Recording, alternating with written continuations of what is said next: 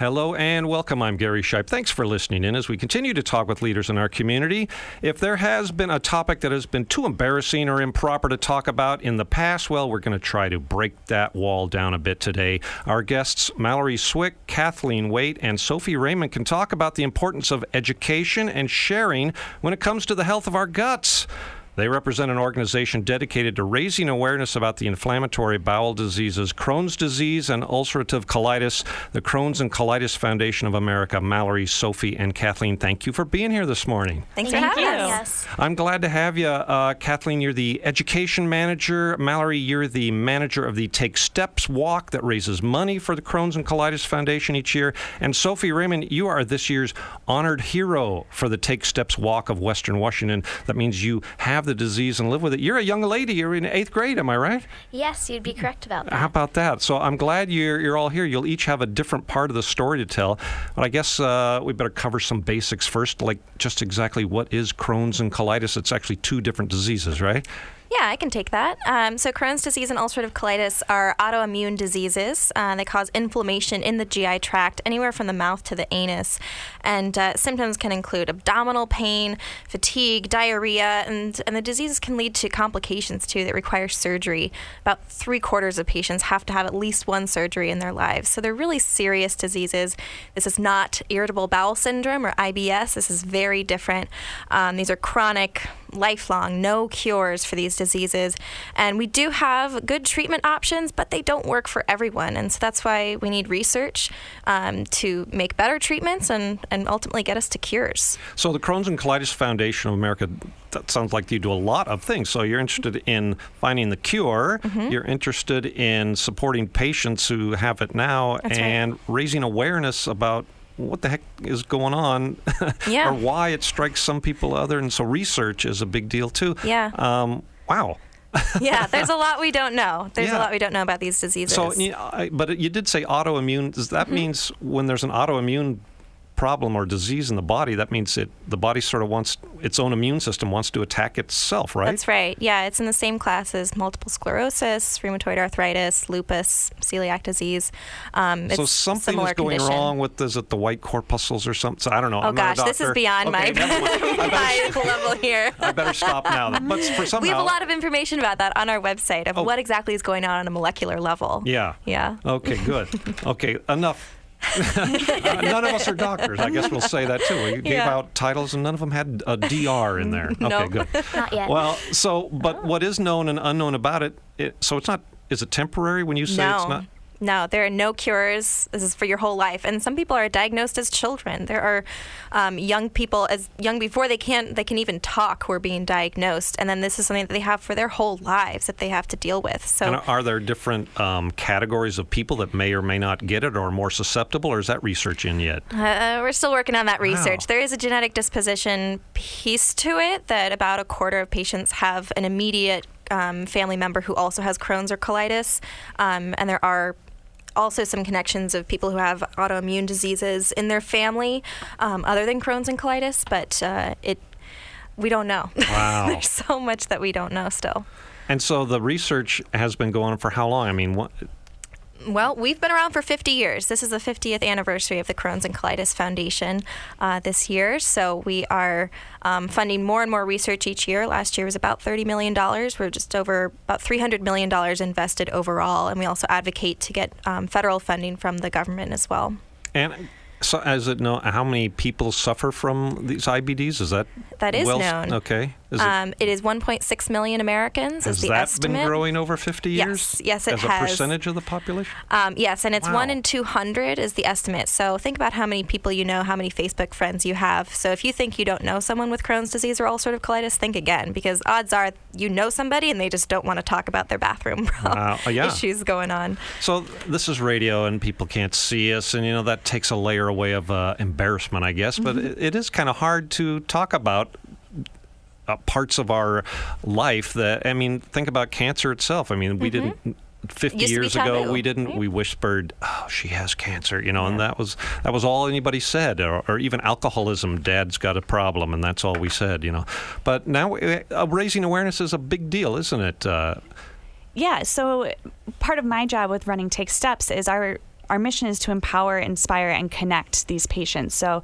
because just in general life, there isn't really an avenue for people with IBD to go out and meet each other and feel supported. Take Steps, this big walk that we do um, here in Seattle, is a way for us to bring all the patients in this area together and let them know that um, they have each other to support each other, that they have all their caretakers to support them, and their doctors and their nurses and these um, pharmaceutical companies and all of our sponsors are coming out and showing them um, that there's a whole community around you, um, and you don't have to um, feel embarrassed or you know worry about being taboo or anything like that. Um, there's definitely a really big family atmosphere when you come there. So some of those walls we're talking about are broken down with a group like this. It's not just for research and and education. It's a a peer support network, isn't it? I guess. And that makes a big difference. It, it does. It really does. Sophie, uh, so I was going to ask, as we were talking big picture things, it's not an old person's disease. You're right. you're an eighth grader. You've had the. I don't know if you want to start right in with your story. When did you get first diagnosed, et cetera? And I lean got, right into that microphone for me. I got diagnosed in the fifth grade, which is. I was 11, I believe. Wow. And it was just beyond me that such things could happen. I always thought, you know, something that wouldn't happen to me, but you know, it just goes to show that it can happen to anybody, really. And I started getting like these really bad stomach aches, and I wasn't hungry all the time, and just my energy level was crashing down through the floor. So it was just taking all this stuff out of me. And when I went to school, I started noticing it more, and eventually I told mom, uh, and we went to the doctor and she put me on a scale you know, one of those ones Yeah. with the slidey things on top. one of the older ones. A real professional looking scale. Yeah. Yeah, one of the slidey ones. But um, she put me on the scale and she said, you know, this scale is pretty old. I'm not sure this could be right. So let's bring you to the digital one in the hallway. But what it said was the same that I had lost 10 pounds since my last checkup. And that's pretty extreme for a So, young person yeah, like that. 9, 10, 11 year olds are supposed to be gaining weight every Yeah, year, yeah. and Yeah. you lost 10 pounds within Yeah. a Wow, my goodness. And um, it's never a good thing to see your doctor's jaw drop oh after looking at something, which was very scary as a fifth grader. You know, it would be scary at my age as well, but like perhaps even more scary. And, you know, she was, she gave me these things called probiotics, which are like some more like supplementary gut bacteria. Mm-hmm. And w- I tried those for a couple months, but nothing seemed to be really happening. So she sent me to Seattle Children's uh, Hospital to see a specialist called a gastroenterologist, which is a long, fancy name for a doctor who studies your digestive tract. Right. And after a lot of tests, like an MRI machine, which scans your insides, and a colonoscopy, which mostly only people who are older than I am. People get. my age and older. Yeah. Um, he finally decided that I had Crohn's disease and that I need to start pursuing treatment options. So it was a lot to go through as a fifth grader, but I kind of have matured now and I know how to handle it. So you know. Mallory was talking about the the people that can get together with this at us to take steps a walk, and this CCFA is a good resource for that. So as a fifth and then sixth grade, I don't know how long this took for them to actually figure this out, but was there that kind of stigma as a young such a young person? I have this disease that nobody else has, and I have to alter my lifestyle, and I have all these tests and. What was that like if you're able to articulate that, or maybe maybe as a young person that you didn't even notice that? I don't know. Um, Well, one thing I do really clearly remember is right before the colonoscopy, they made me not eat for like a day and a half Yeah. or two days. And I was going into school those two days, and I came in with a uh, lunchbox full of jello and chicken stock, looking all around at the other kids who had like pasta and sandwiches. I, it was uh, not good. And my I had told one of my friends at the time, and she said, "Why are they starving you? You need more food if you've lost weight." So uh, it was kind of strange just to see, like in that moment, I realized that my experience was going to be quite different than most of my friends who had never experienced going to the hospital for such things, and it was um, it was really interesting to think about. Wow. Is that has that been your experience? I mean, is she pretty typical kid who gets it? It strikes all ages, Sophie's anything but a typical kid. but, but I think that experience is is common. I mean, I was also diagnosed with Crohn's disease when I was 11 years old. Um, that's that's peak onset is really um, in those preteen and teen years um, is, is, one of the highest times when people when ki- when people are diagnosed with these diseases. About a quarter of the cases are diagnosed under the age of 18.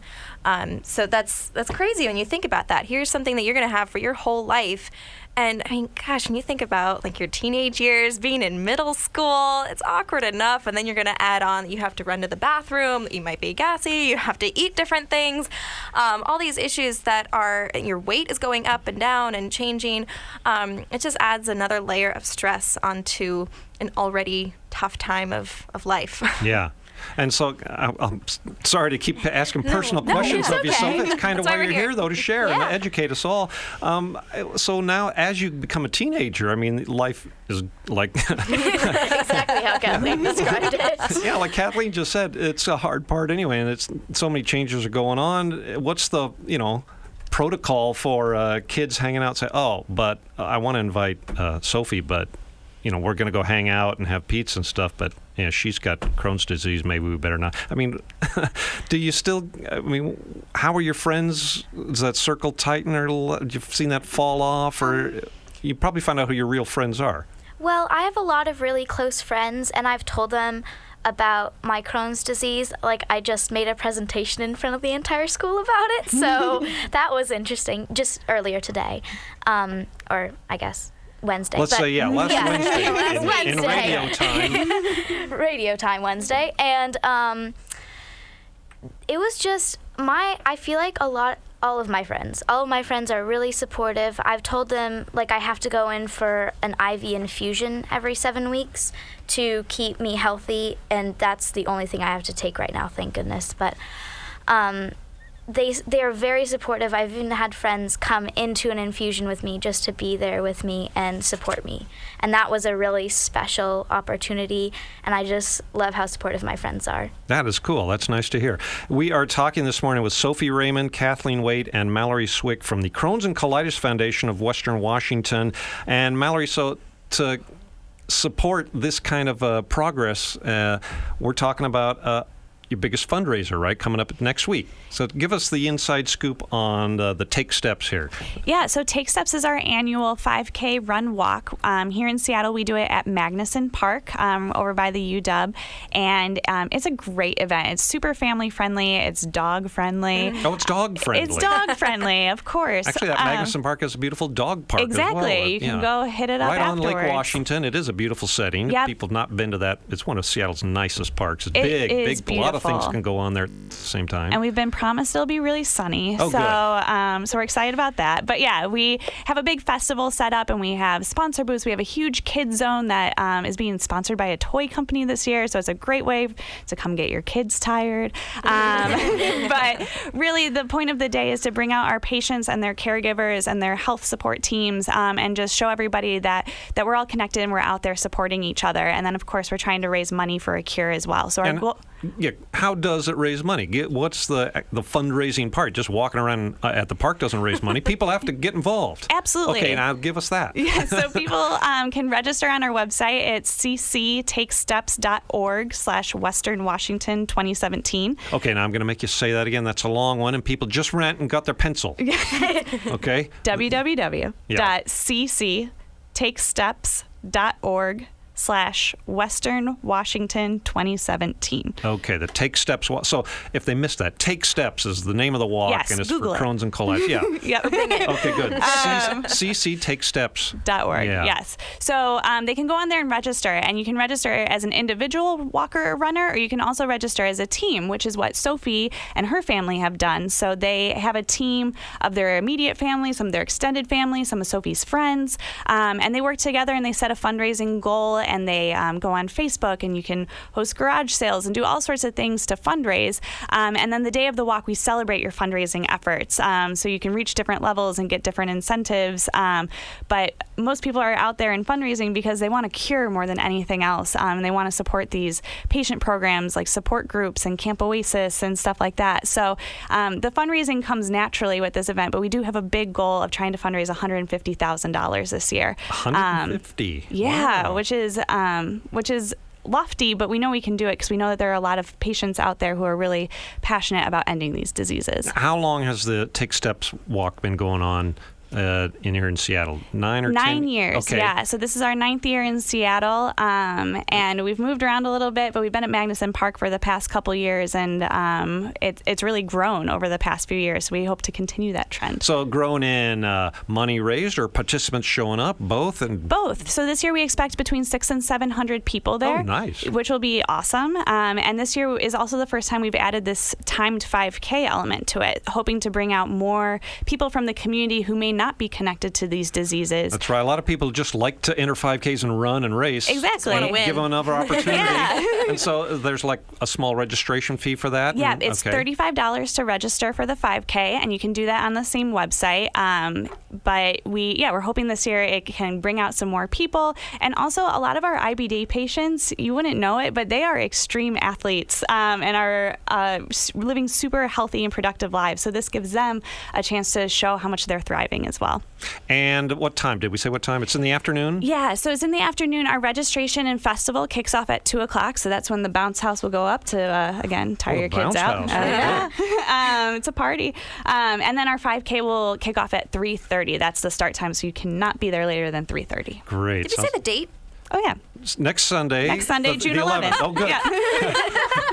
I'm glad Kathleen is here. Do we say the date? Yeah. That's why I keep her with me. just Yeah. in case. Sunday. not bad either. Next week, Sunday, Magnuson Park, two o'clock to register. Three thirty, the walk and the run gets going. And Yep. you said dogs, so p- people walk and run with their dogs. or- Absolutely, Oh, yeah. Cool. And do people dress up as if you're a team? Sophie, do you have a team? Yes, I And do. Do you guys like wear the same shirts or uniform or put goofy hats on or what? I mean, I've been thinking about maybe making a T-shirt, but nothing has gotten in the works Oh, I yet. think so. you get a little incentive here or something. Um, so uh, one of the money, one of the resources that that's needed, Camp Oasis. I want to talk about right now. Camp Oasis sounds oh fun, beautiful. What this is really another one of these supports and, and a service offered to patients, right? Who wants to get in on it? Has any everybody here been to Camp Oasis? Has no one been to Camp Oasis? What is Camp Oasis? Maybe I'll start with the what it is, and then Sophie can talk about what it's Okay. like to be a camper. Um, so, Camp Oasis is a summer camp. It's an overnight summer camp program just for kids with Crohn's disease or ulcerative colitis.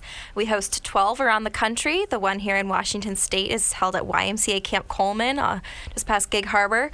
Uh, it's Oh, a it's beautiful on that Long spot. Branch uh, Key Peninsula. there? Yeah, oh, yeah, that's beautiful right. place down yeah, there. it's amazing. Um, but at Camp Oasis, the focus is not on having a disease or being sick. All the kids are medically stable. They may have had a rough year, but they're they're good for this week, and they're there to have fun and to build confidence, build their spirit, and be. Um, we have volunteer medical staff who are there to keep them healthy, um, and also cabin counselors who are adults with Crohn's disease or ulcerative colitis who are there to understand the kids and help them support them and be a role model and show them here you can grow up to be an adult um, productive member of society get go to college study abroad get married have kids um, and uh, this disease doesn't have to define you What do you find at Camp uh, Oasis? I mean, is it? Do you feel different around people that also you know have uh, Crohn's or colitis? Honestly, I feel more comfortable because everyone understands what each other is going through, and we can all relate to each other on a sort of level that I can't relate to with a lot of my friends because they don't have Crohn's disease or ulcerative colitis. And it's like the best family gathering you've ever been to, and you always want to go back there, but it's only for one week every year. It's a, family gathering without the rude uncle that always shows up. yep. or- My, yeah. no comment. Okay. Sophie's mom is in the room. All right. Well, we'll, we'll pass by that really have a rude subject. uncle, Yeah. uh, so, but you feel differently at camp because you're all starting from the page, same page, and you know.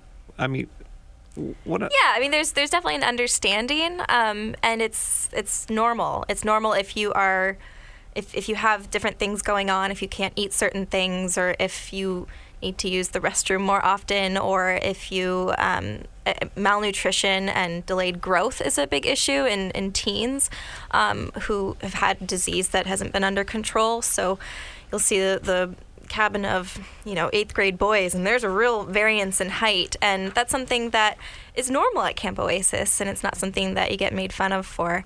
Um, and so we'll have 145 kids out there this summer from Washington, Oregon, Idaho, Montana, and Alaska um, at our camp here in, in Washington State.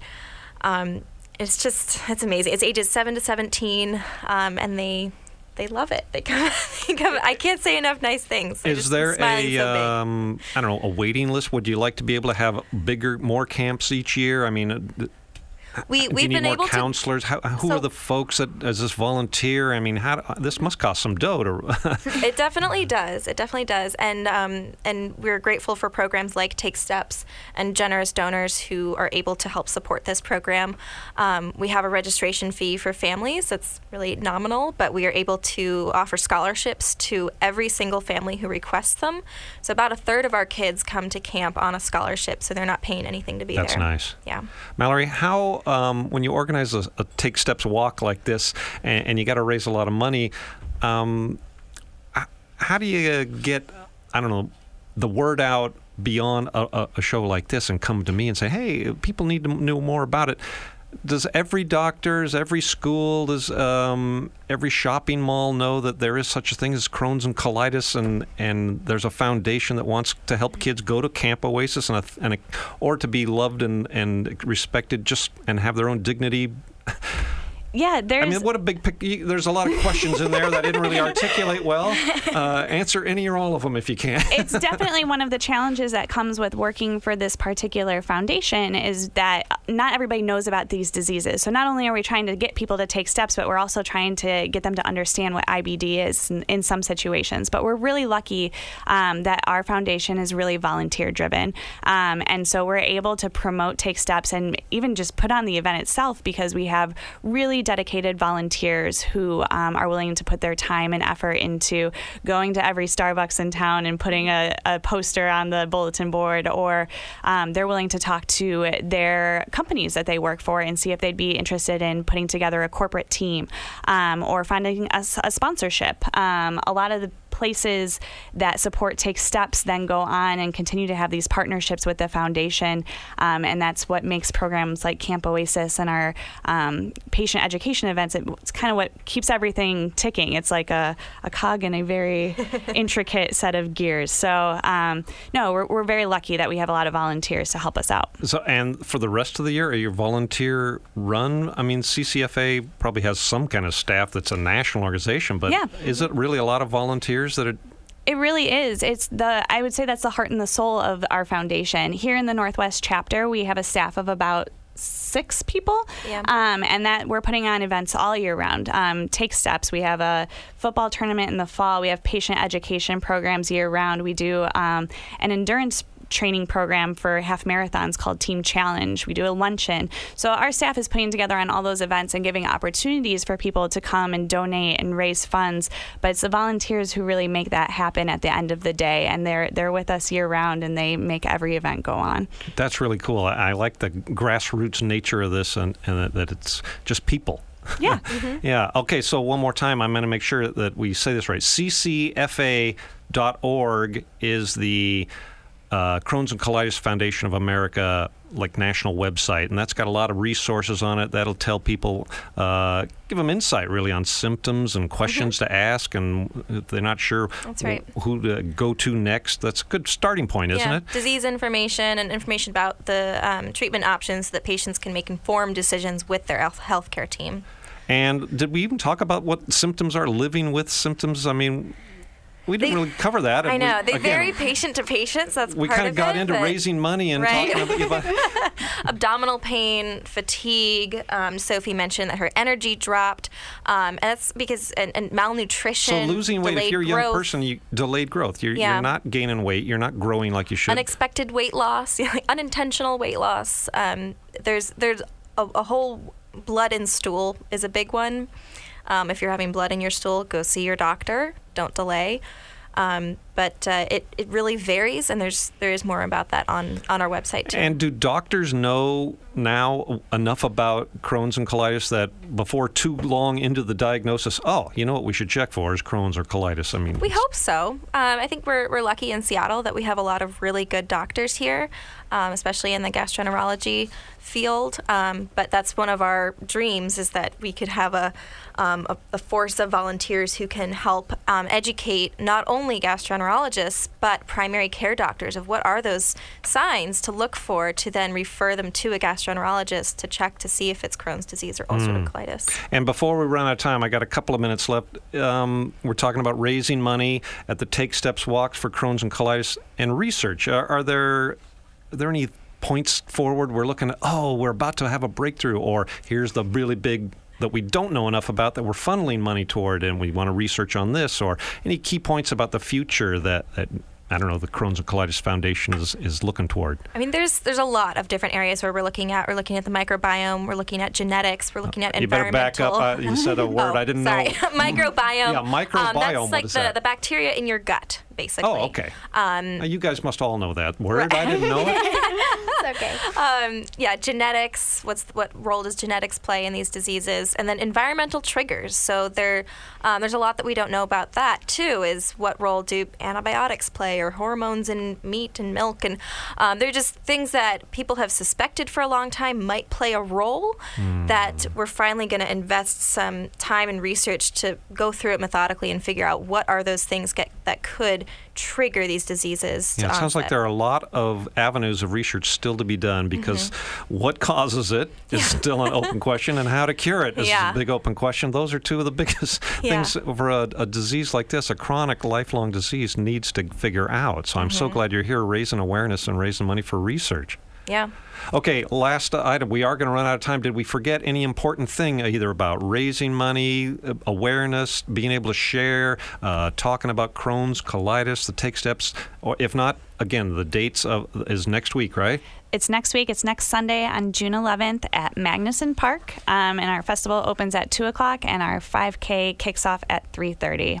And um, the website? Website is cctakesteps.org slash Western Washington 2017. Great. CC for Crohn's colitis. Take Steps. That's the name of the walk. cctakesteps.org.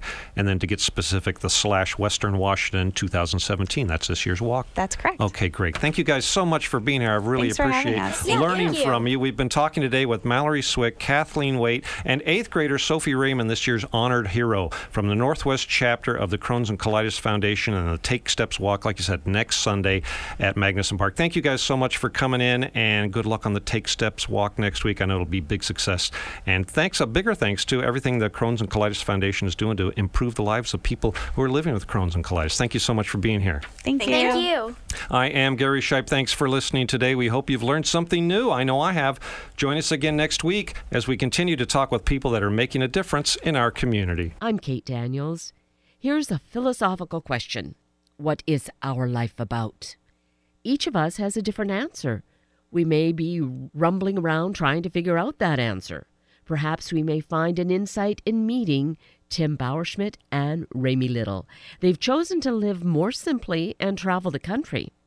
When Tim's elderly mother received a dire diagnosis, the doctors offered conventional therapies. Tim and Ramie offered time on the road and adventures.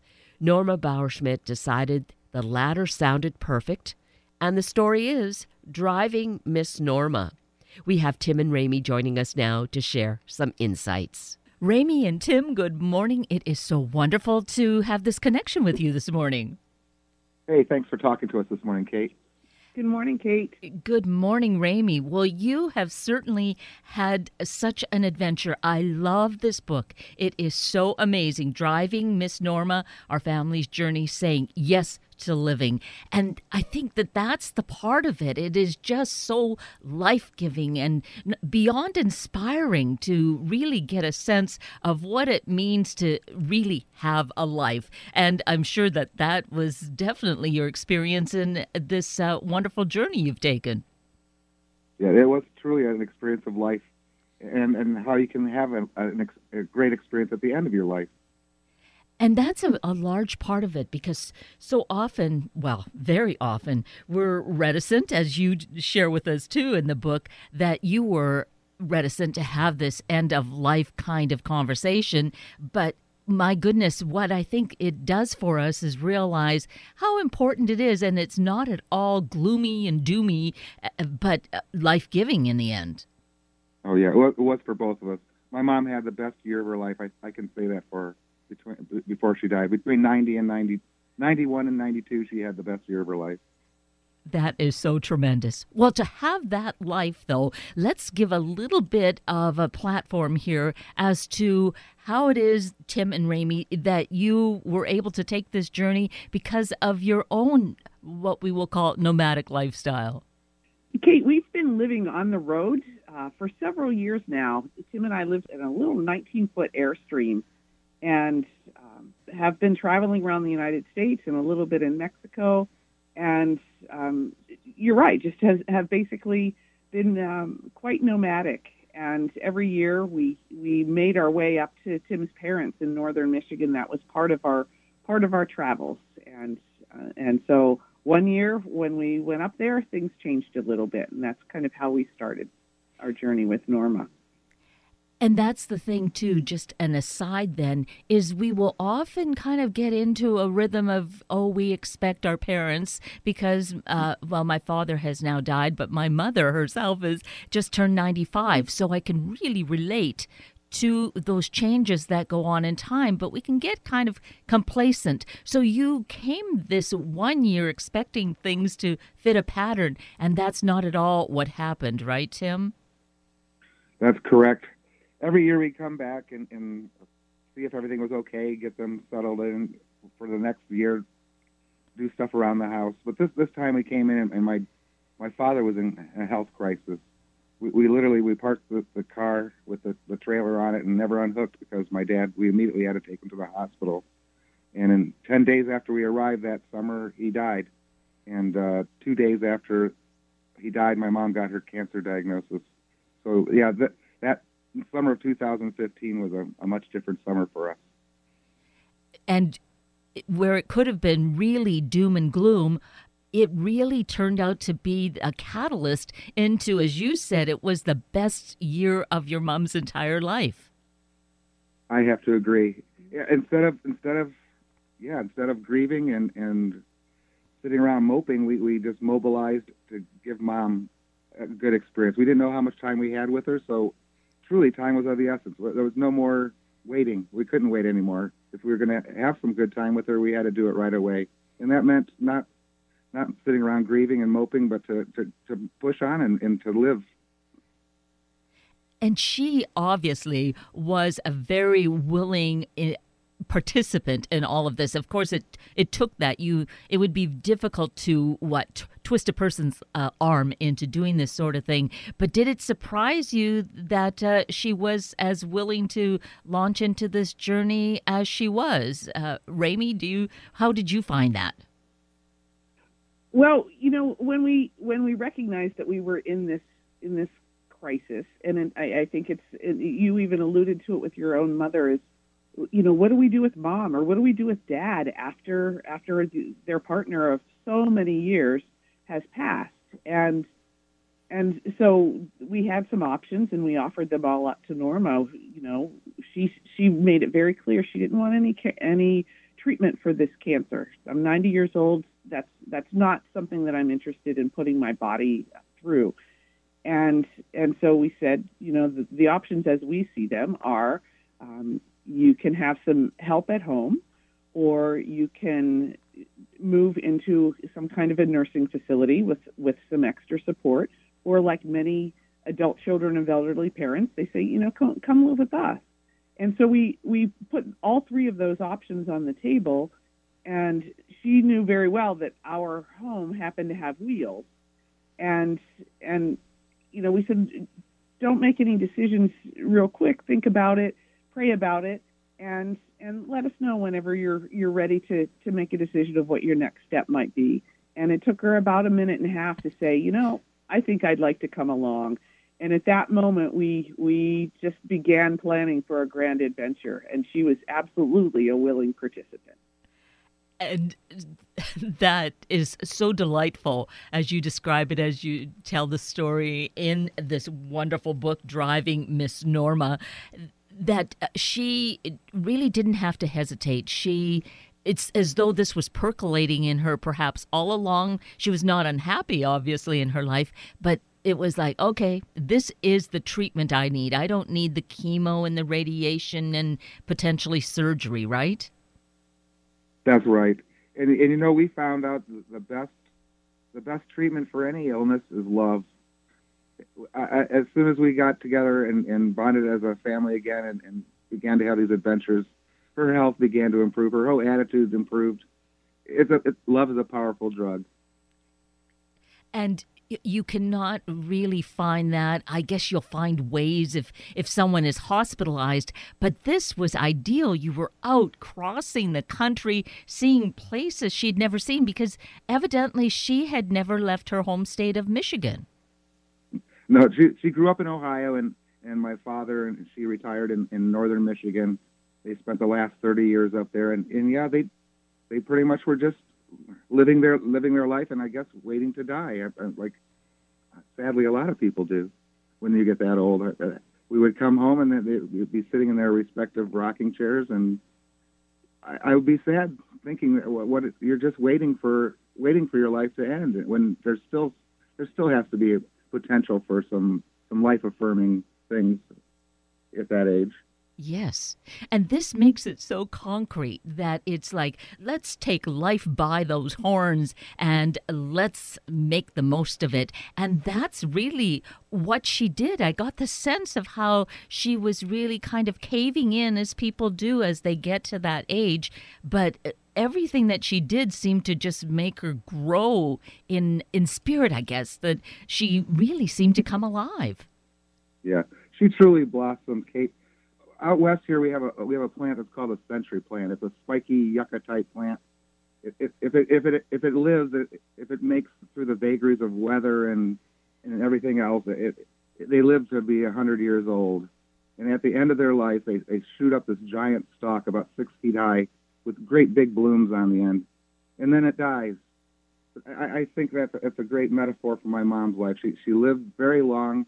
She she weathered many storms and she finally finally the stalk came out and we had a great big bloom before she finally died and even if it had lasted perhaps a week there was so much that was filled with enthusiasm and as you said that important element of love that component was always present but it lasted for over a year and not only did she have a great time but didn't she just touch countless lives Absolutely. When we started this journey, we were concerned that we wouldn't even get her out of the driveway. She was very sick and very sad um, after the passing of Leo, of her husband.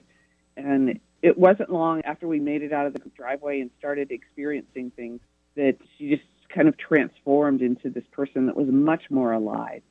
And as that happened, we simultaneously um, set up a Facebook page really only for my mother, who lives in Pennsylvania, to know where we were along the way. And that Facebook page grew some teeth. And about six months into our journey, um, it went quite viral.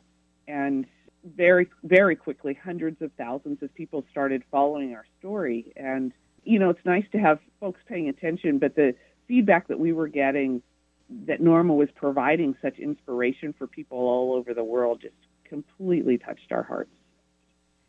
And that is the piece of it that people may feel, oh, I am too old, whatever age it could even be at 60, that they say, I'm too old to do this. But she shows that regardless of the age that you are, there is still a way to make things happen. And with with the stories it seemed that some there was a, a miraculous component that seemed to come into play. Yeah. Kate, what i found most fascinating is it wasn't just older people she was inspiring. She was inspiring younger people, younger, I mean, people in their 20s, 30s, 40s, people that thought they couldn't do things. And they saw my mom and they thought, if, if this 90 year old woman with cancer can, and, and just lost her husband, can overcome all these things and, and see life and see the good things still, I can too. we've had thousands of people write to us. It's not just the old people that are, are thinking, well, I still have something to do. It's people that have their whole lives ahead of them and realize maybe I don't have enough time to do everything I want to do, and I, I should start doing it now. And what is significant here, uh, we so often in our society get so burdened by stuff. It just really holds us down. And I think with the lifestyle that you've created, you make it easier for yourself to really have the inspiration and move on and uh, see the places, do the things you want to do, and that that way you were able to give this gift to Miss Norma. That's right, Kate. It's been a gift is the right word, and not only a gift to her, but but a huge gift to us as well. And speaking of, about the, the possessions, yeah, we have we've embraced the nomadic lifestyle. And Obviously, you can't carry a lot of stuff around. We have had possessions, but truly, once you walk away from them, you're gone for a couple of days. You forget everything you left behind. And that was one of the most remarkable things about my mom when we asked her to come along, or she agreed to come along, is, that she left everything behind. We asked her, "Do you want to take mementos? Do you want to have things to to remind you of, of your past life?" And and and she she said no. She bought all new clothes. She didn't bring any mementos, and we we just she started collecting things along the way to be to be her new memories. So I guess being able to leave possessions and attachments behind it, it's liberating in in many ways. It's liberating physically, obviously, and it's also emotionally liberating. Exactly. And again, it's that piece of for us to consider. There are so many lessons to consider, but that piece of the things that we have to have. I need to have that latest uh, whatever uh, diddly do thing, but it does begin to carry, uh, you know, weigh us down, doesn't it? Yeah. Yes, yeah. it sure does.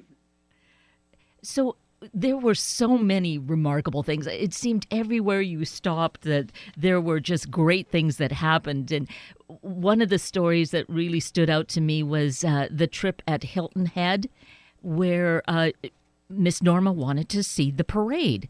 And uh, there was so many lessons there about just, you know, it if you really want something, you know, just ask for it. Don't be shy. And it's amazing how kind of, well, the universe provides. Indeed. We arrived in Hilton Head Island, South Carolina, and every time we checked into a new campground, there's a there's a lot to do. We need to, to set up the motorhome and, and get the water and the electricity and the sewer plugged in and and just get things squared away at our at our new stop for a while. And while we do that, we usually hand Norma the the local literature of, of you know things to do, tourist information and newspapers, whatever they happen to have at their front desk, really. And so we handed her a stack of of uh, reading material as Tim and I were were getting moved into our new spot. And usually, after she has a chance to read these things, we say, "Okay, Norma, you know, what do you want to do here?" And usually she would say, Oh, it all looks nice, everything's fine. But this time was different. She saw in the newspaper that there was a parade the following day and that she wanted to go and watch the parade.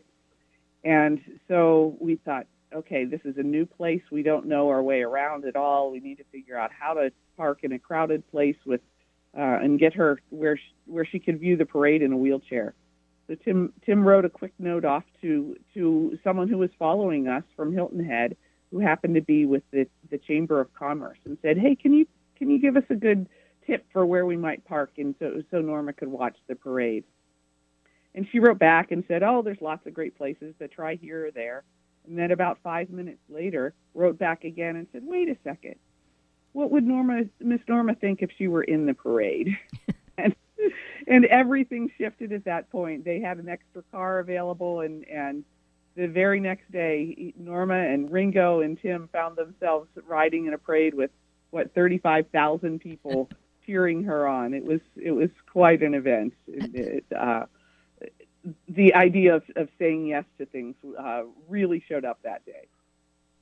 And I think those are the uh, moments that we need to remember other sto- others' stories about what goes on in our life, just to have faith and trust that ask for what you what you desire. It may not always come, but then again, you might be wonderfully surprised and this sort of thing happens.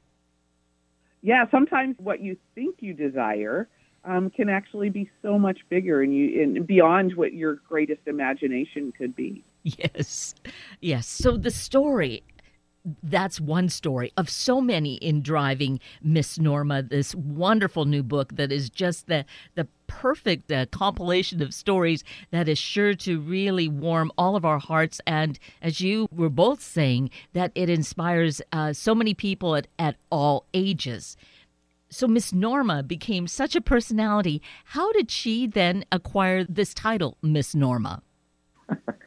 You have to ask Ramie that. She, she gave her that title we saw a shift in her. We saw her. I like to say she developed a personality. She came out of her shell, and we just looked at her and we saw a totally different person, and, and that's why we, we I guess we just called her Miss Norma. Maybe Ramie can tell you more. Well, you know, I, I've always she's my mother-in-law. I've always just called her Norma, and early on in the trip, you know, we were just kind of doodling along, and we came across a a roadside attraction in Minnesota it was a gigantic Jolly Green Giant statue, 60 feet tall. And we we were just kind of laughing at the fact that that actually even existed. And Norma walked up to the statue, and she happened to have a green sweater on that day. Handed Tim his her cane and posed exactly like the Jolly Green Giant in front of it, and and it had this this twinkle in her eye and that I had never seen before, and I don't think Tim had either. And at that moment, I, I thought to myself, this is going to be really, really fun if she if she has this in her that we've never seen before. And that, in my mind, is when she transforms to my mother-in-law, Norma, to Miss Norma, someone someone who is ready to just embrace life and and take it as it comes. that is so exciting, isn't it, to see that personality come through? Not that she was an unhappy woman. She and uh, your your dad, your your father-in-law, seemed to have a very content life, but there was just this other whole kind of life waiting to happen, just given the opportunity. That's so true. It was truly an untapped untapped thing. I, I don't know what, if one held the other back, or, or I don't know what it is, but my, with my father's death liberated my mom in some sense.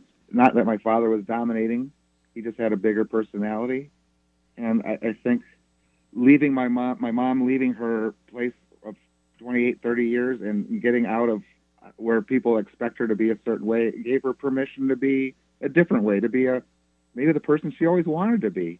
I saw a woman at age 90 that I, I had I had no idea was there, and all my years of knowing my mom, I had no idea she had the potential to be so witty and charming and funny and, and coy and cute. It, it was what a gift I got out of out of this trip.